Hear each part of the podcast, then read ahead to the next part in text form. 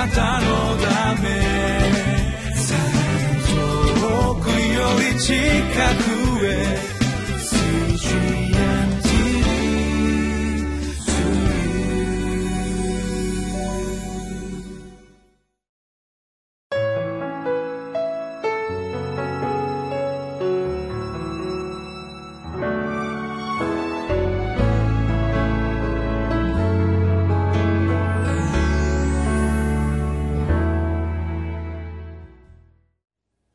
皆さんこんにちは。埼玉県にあります日本バプテスト連盟西川口キリスト教会の牧師斉藤慎一郎です。希望を失い生きる力を失い神に見捨てられたように思える時があります。しかし人生を回復させそして私たちを新たにしてくださる主なる神様の御言葉に耳を傾けましょう。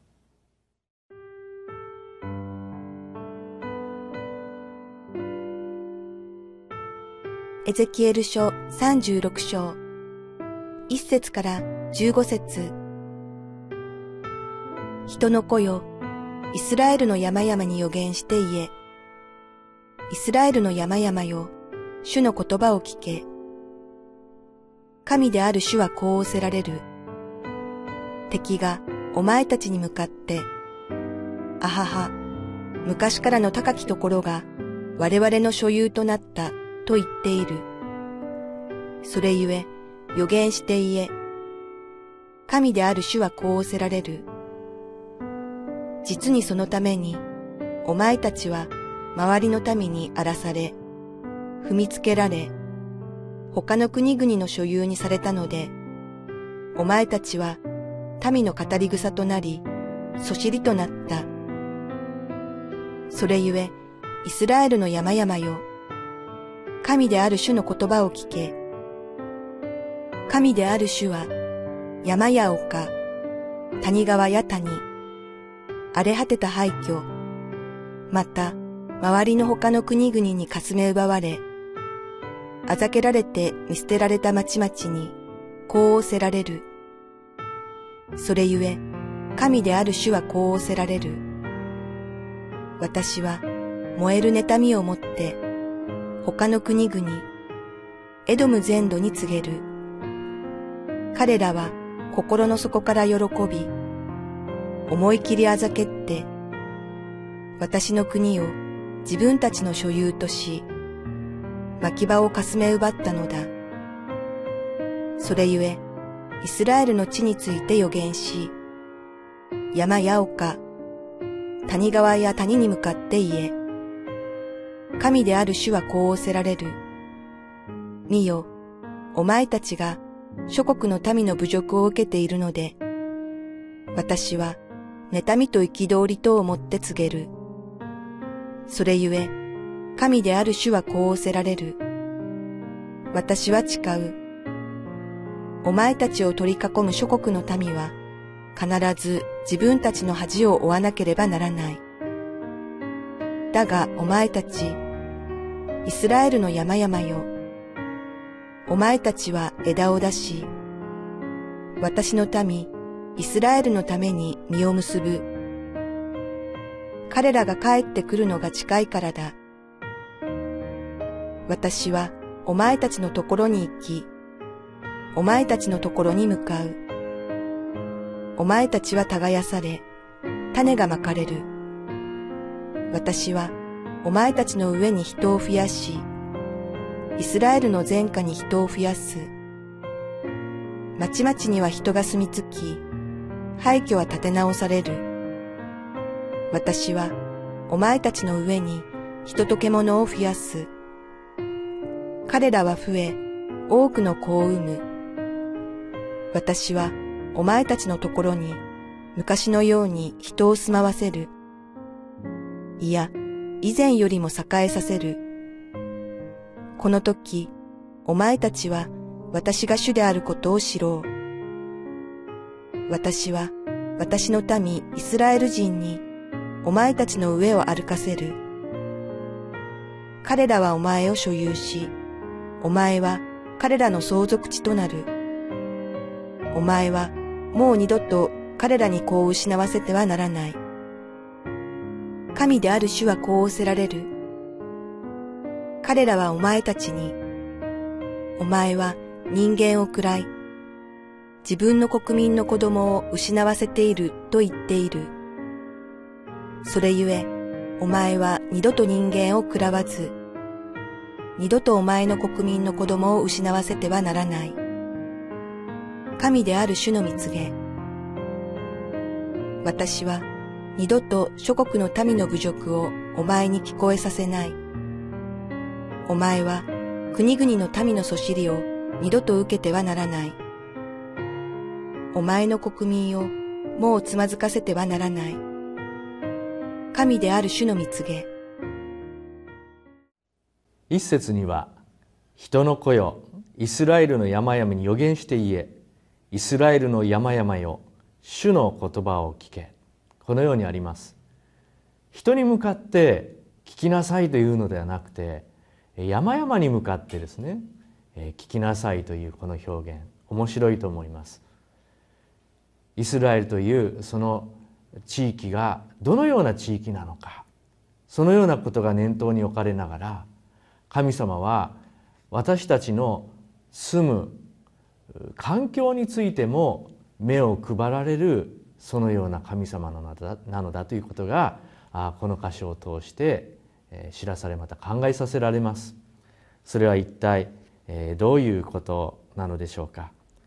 五節を見ますと「それゆえ神である主はこう仰せられる」「私は燃える妬みをもって他の国々エドム全土に告げる彼らは心の底から喜び思い切りあざけって私の国を自分たちの所有とし牧場をかすめ奪ったのだ。このように言っております。イスラエルという国がありました。そしてその国が他の国からさまざまに攻められ込まれてそして、え民は捕虜となって連れ去られてしまった。そのような時期がありました。そのような国に向かってこれはあなたたちの国ではないんだ。これは私の国なんだとそのように神様は宣言されました。でもこの言葉というのはただ単にイスラエルだけが神様の国だということではないと思います。この地上にある全ての国それは神様の国。なのにその神様の国を私たちの側が自分たちのものだと誤解しそして、えー、自分の好き勝手にしているという現実はないでしょうか。そのために人々どころかあらゆる環境が破壊されていくそのような現実を私たちは今日見るわけであります。でもそれを一番悲しんでおられるのは神様だということをこの箇所を通して考えさせられます。そんな現実がこの世の中にはたくさんあるんですけれどもそんな現実に対して神様はなおも希望を失っておられないのがわかります。8節だがお前たちイスラエルの山々よお前たちは枝を出し私の民イスラエルのために実を結ぶ。彼らが帰ってくるのが近いからだ。ここで神様が宣言しておられるのはもう人々が連れ去られていてそしてまた人々がいなくなると町やあるいはその環境は荒廃していきますね。けれどもそのような荒廃したそのような場所が再び整備されていく。環境が整えられていく。そうなるように神様が責任を持って導いてくださるというそういう宣言の言葉であります。9節私はお前たちのところに行きお前たちのところに向かう。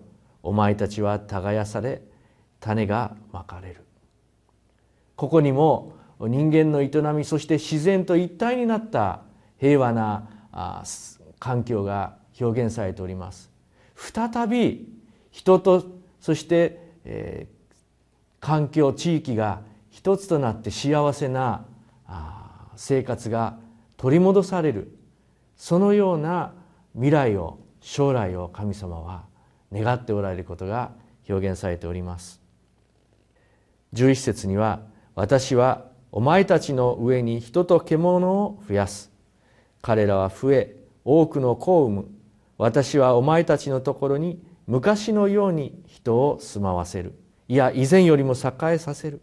この時お前たちは私が主であることを知ろう。このようにあります。神様が願っておられるような回復というのはですね以前と同じような状態に戻ればいいというものではないんですね。神様が回復をしてくださるという時には以前よりもさらにいいものになるように神様はお膳立てをしてそしてそのように回復してくださるというそのような約束であり神様だということを私たちは覚えたいと思います。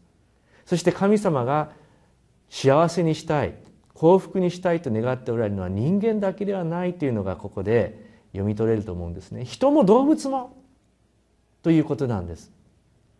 神様はあらゆる生き物が以前にも増して本当に幸せに生きていくことができることを今日も私たちのために願ってくださっているそのような神様なのであります。14節15節には繰り返し語られる言葉があります。神である主の蜜げ。神である主の蜜げ。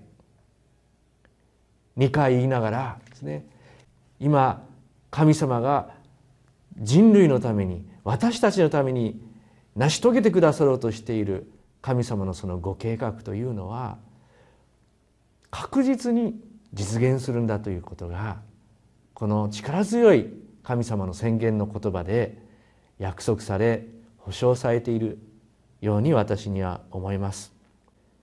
神の教えにしっかりと生きなさい。そしてそれを手放してはならない。もう二度とその私の教えを手放さないで生きてほしい。そのような神様の言葉がしっかりと詰まった今日の御言葉ではないでしょうか。14節から15節にかけて「それゆえお前は二度と人間を食らわず二度とお前の国民の子供を失わせてはならない。私は二度と諸国の民の侮辱をお前に聞こえさせない。お前は国々の民のそしりを二度と受けてはならない。お前の国民をもうつまずかせてはならない。問題なのは他の国が攻めてくるとかそういう戦争がない状態のことではなくていやむしろ私たちがどう神様に正しく向き合ってつまずかないようにするのかそのことが問われていることが分かります私たち一人一人が神様の御前に正しくある時にこそ私たちの周りそして国も神様の祝福の中に預かっていくというそのような神様の御国の法則をここから聞いてまいりましょう。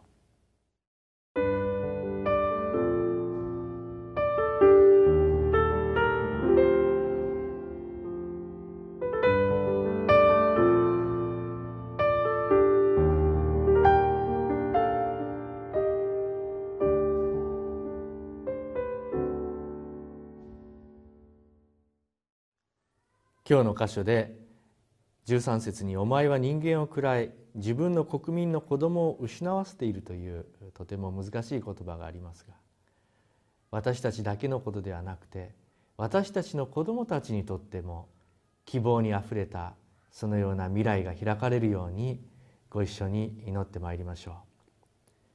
父なる神様どうか私たちのこの今の時代が子どもたちにとっても希望にあふれたものとなるように私たちを用いてください。主イエス・キリストの皆を通してお祈りいたします。アーメン。